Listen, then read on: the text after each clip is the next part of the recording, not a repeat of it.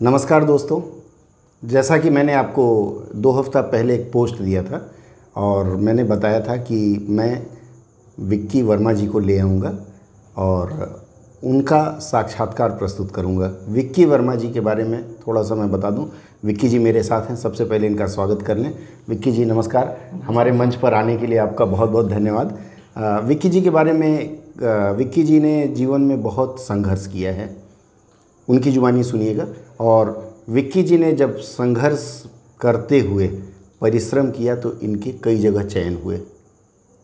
भारत सरकार की जो अनुवादक परीक्षा लेती है, स्टाफ सिलेक्शन कमीशन, उसकी परीक्षा में दो श्रेणियों में सफल हुए। उसके बाद इन्होंने और भी कई परीक्षाएँ पास की। उन्हीं की जुबानी आइए हम सुनते हैं। चलिए फिर हम विक्की जी से ही जानते हैं। विक्की जी, आप दर्शकों को ये बताइए, आप अपने क्षेत्र के बारे में अपने स्कूलिंग के बारे में और उसके बाद आपने कहाँ पहले नौकरी किया या क्या किया आप संक्षेप में दर्शकों को बताएँ। नमस्कार दोस्तों, जय को बुलाया और जिस का हकदार नहीं था मैं, पर मुझे जिस तरह से प्रस्तुत किया गया है, मैं कोशिश कर रहा हूँ अपनी ओर से वो सफल प्रयास करने की, ताकि आपको मैं प्रेरित कर सकूँ या अपने जीवन लाइफ के द्वारा। तो मैं ये बताना मैंने अपनी ग्रेजुएशन की परीक्षा ऋषि बंकिम चंद्र कॉलेज से 2010 में पास की। पास करने के बाद फैमिली स्थिति अच्छी नहीं थी और उसके बाद मैंने बीपीओ ज्वाइन कर लिया। बीपीओ ज्वाइन करने के बाद मैं तीन साल तक काम किया। काम करने के बाद फैमिली रिस्पॉन्सिबिलिटी बहुत ज़्यादा थी, जिसकी वजह से मुझे पढ़ाई की तरफ़ देखने का मौका नहीं मिला। सडनली जब मैंने अपने घर की रिस्पॉन्सिबिलिटी कुछ पूरी कर ली तो उसके बाद मुझे लगा कि पढ़ना चाहिए। उसके बाद मैंने पीजीडीडी डिप्लोमा किया। 2013 में। उसके बाद फिर मैंने 2015 तक एमए अपनी कंप्लीट कर ली। कंप्लीट करने के बाद मैं पढ़ाई को जारी रखा था। सोचा कि शायद नौकरी हो जाए तो काम आ जाए मेरा, पर मैंने उसे छोड़ा नहीं था। इसके बाद 2016 में मेरा सबसे पढ़ाई जो था डीआरडीओ की परीक्षा जो थी, उसमें मेरा सिलेक्शन हो गया था, लगभग सिलेक्शन हो गया था। उसमें मैं वेटिंग लिस्ट में था। 16 सीट थी उसमें। उसमें वेटिंग लिस्ट में था। उसके बाद ही मैंने वीपीओ का काम जो साढ़े पाँच साल मेरी हो चुकी थी, मैंने वहाँ छोड़ दिया। मुझे लगा कि अब मुझे कुछ करना चाहिए। तो उसके बाद मैंने बोला कि जब यहाँ तक आ चुका हूँ तो अब आगे भी मैं कर सकता हूँ। ये सबसे अच्छी बात आप बताएँ कि आपने बीपीओ से शुरुआत की। अमूमन मैंने देखा है कि लोग एक बार जब नौकरी करने लगते हैं तो पढ़ाई की तरफ़ उनकी रुचि नहीं आती। और विक्की जी ने बीपीओ छोड़ करके फिर पढ़ाई शुरू किया। अब मैं ये जानना चाहूँगा कि अनुवादक बनने के लिए ही क्यों आप आए? आप और किसी जॉब में जा सकते थे ग्रेजुएट थे तो एसएससी की और भी परीक्षाएँ होती हैं। सर पहला अनुवादक बनने का कारण यही है कि मैथ जो है जी। मैथ मैथ मेरे से बाउंसर रहा हमेशा। तो मैंने ये देखा कि ये क्षेत्र है अंग्रेज़ी सबके पल्ले तो पढ़ती नहीं है। मैंने भी कोशिश की पर अंग्रेज़ी को लेकर मैंने छः महीना तक स्ट्रगल किया था। छः महीने के बाद मैं अंग्रेज़ी के पास पहुँचा, उसके बाद मैंने करने के बाद मुझे लगा कि अब मैं इस क्षेत्र में आ सकता हूँ। पर इसकी पढ़ाई मैंने 2014 से ही शुरू कर दी थी। पहली बार मैं 2014 में जब एसएससी के एग्ज़ाम में बैठा था तो 114 पे मेरिट बनी थी फ़र्स्ट पेपर की, और मेरा पहली बार 105 आया था। तो वहाँ से मुझे मोटिवेशन बहुत ज़्यादा मिला। फिर मैं 2016 के में बैठा एसएससी के परीक्षा में, बोला कि इस बार और मेहनत करता हूँ। तो इस बार जब मेरिट बनी 123 पे मेरा 119 आया। मैंने फिर भी गिव अप नहीं किया। मैं बोला कि चलो 2017 की मैं तैयारी करता हूँ। 2017 तक भी तैयारी की और उस टाइम पे मैं अपने पूरा, अपने आप को झोंक दिया था। और 2017 में भी मेरे लक साथ नहीं दिया। उसमें क्या हुआ कि जनरल की परीक्षा में 140 का मेरिट बना था और मेरा आया था एक 138.5 वहाँ पर मेरे लिए बहुत ही लगा कि मेरा अब कुछ नहीं हो पाएगा। शायद इतना कट रहा है, मेरे लायक नौकरी नहीं है, ये नहीं है। पर मैंने संघर्ष जारी रखा गिव अप नहीं किया था। मैं सोचा कुछ तो होगा। हाँ मतलब आपका अगर एग्ज़ाम नहीं निकलता है, आप फ्रस्ट्रेट होते हैं, रात को रोते हैं, पर ये चीज़ मेरे पे भी बीती है। पर मैं रात को रोया, पर सुबह उठकर मैंने किताब को पकड़ा, क्योंकि मुझे पता था कि यही मेरे को कुछ लेके जा सकता है और कोई नहीं लेके जाएगा। तो उसके बाद मैंने जारी रखा। जारी रखने के बाद मैंने फिर 2018 में आपका मेरा फिर ने फिर से 2019 में दिया एग्ज़ाम एसएससी का उसमें मेरा फ़र्स्ट पेपर क्लियर हुआ। सेकंड पेपर में बैठा पर उससे पहले मेरी पहली जॉब निकल गई थी और उस वो पहला जॉब था मेरा जूनियर ऑफिसर ऑफिशियल लैंग्वेज आपका पेट्रोलियम मंत्रालय में था। लिमिट भारत कोई लिमिटेड बोलकर कंपनी थी चेन्नई के मनली में। हाँ बामन लॉरी। इनकी पहली नौकरी जो हुई थी वो बामन लॉरी हुई थी और अच्छी सर्विस थी। सर्विस अच्छी थी पर काफ़ी दूर था मेरे घर से।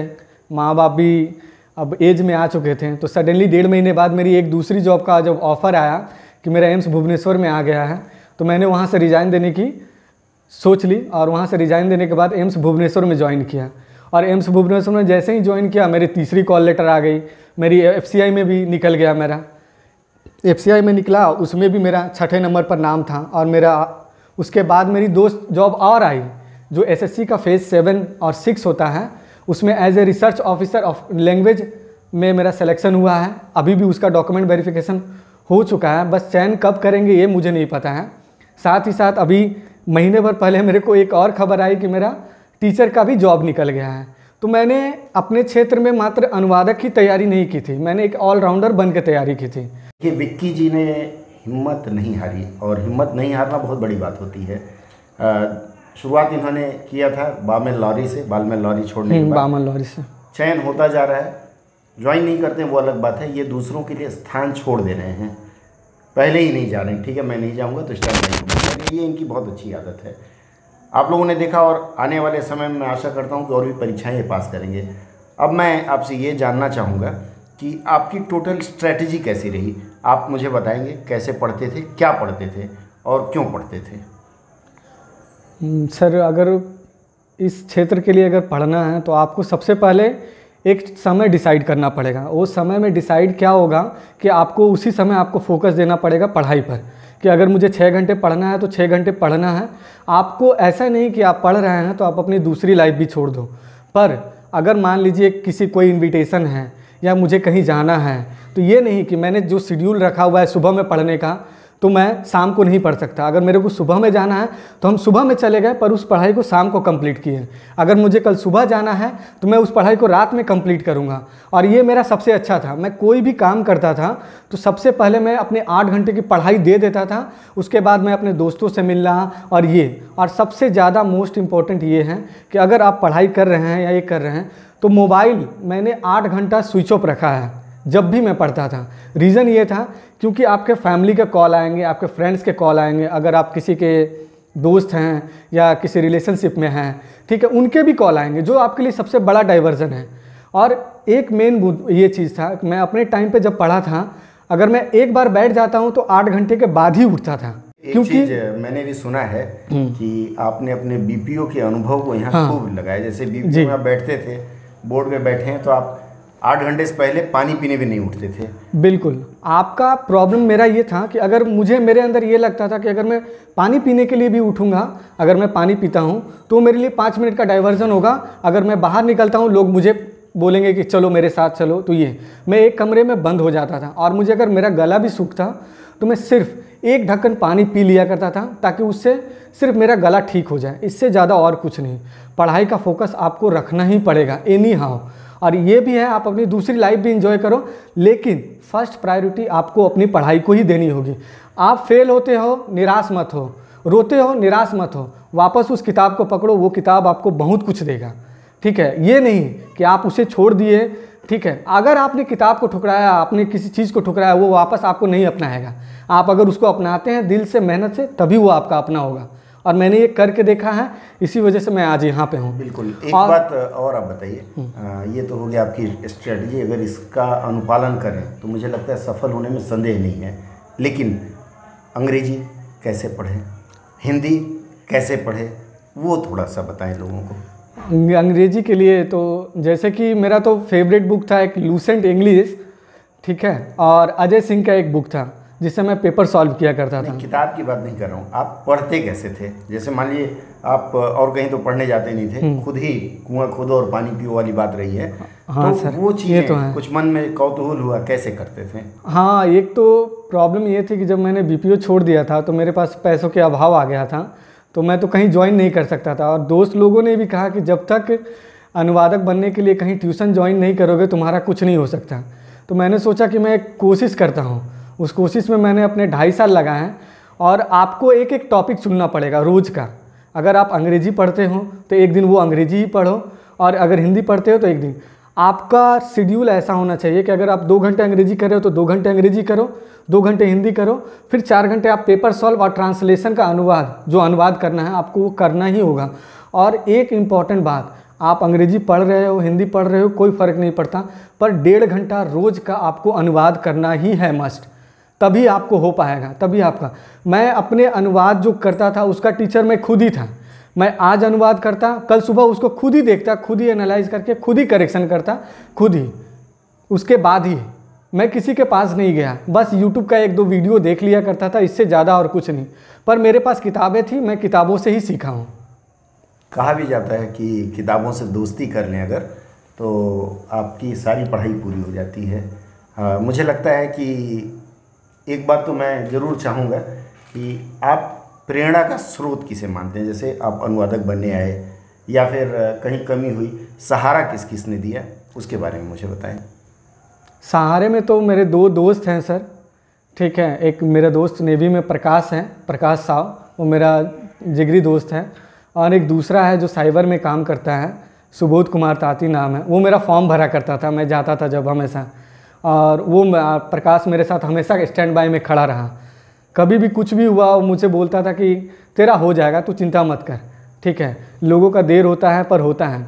और मेरा हुआ, और मेरा लक भी ऐसा था कि आप यकीन नहीं करोगे कि 15 सितंबर मेरा डेट ऑफ़ बर्थ है।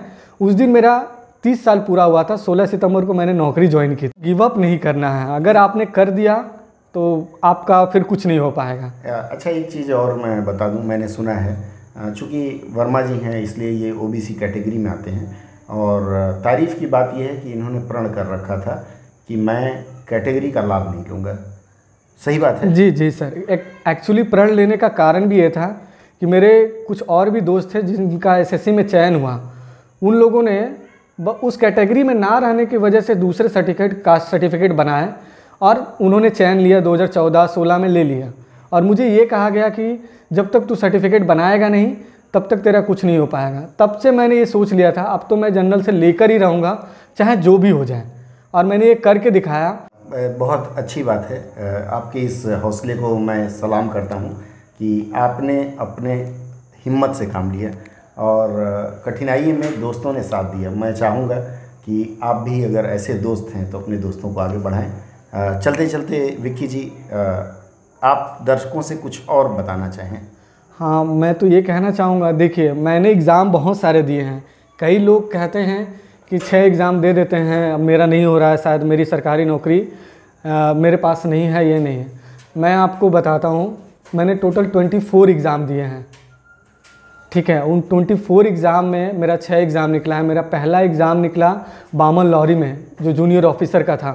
उसके बाद तो आप सोच सकते हैं कि मैंने कितना स्ट्रगल किया होगा। 24 एग्ज़ाम तक किसी के पास पेशेंस नहीं होता।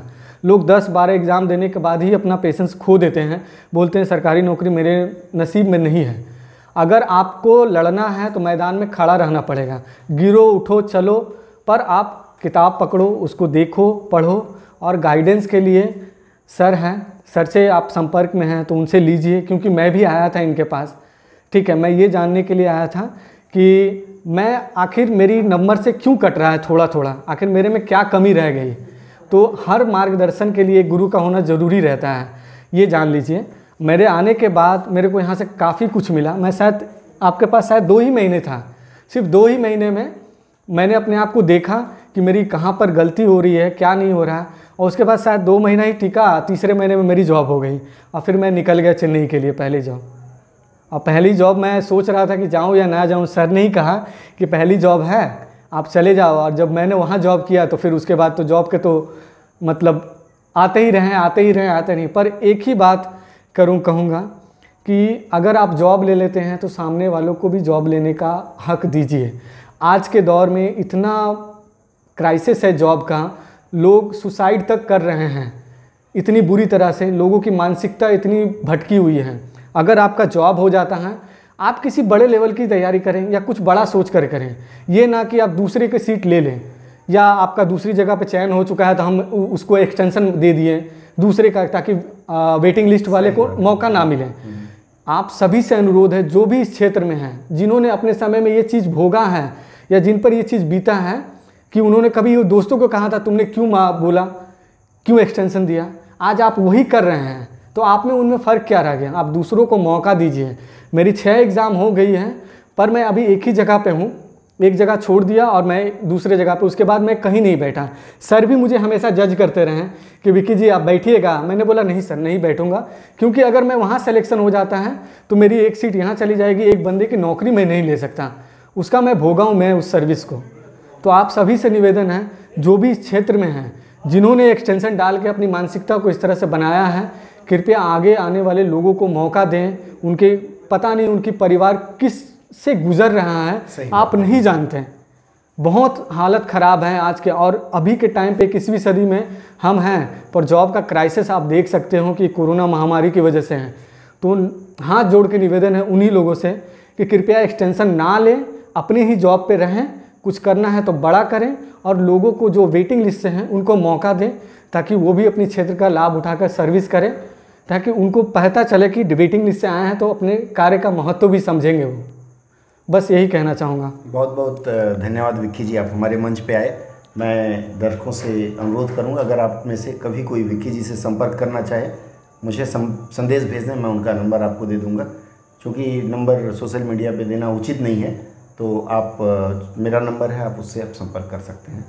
बहुत बहुत धन्यवाद। जी सर। अगर सब्सक्राइब ना किया हो तो वो भी कर लें। अगले सत्र में हम फिर मिलेंगे। तब तक के लिए जुड़े रहिए हमारे साथ।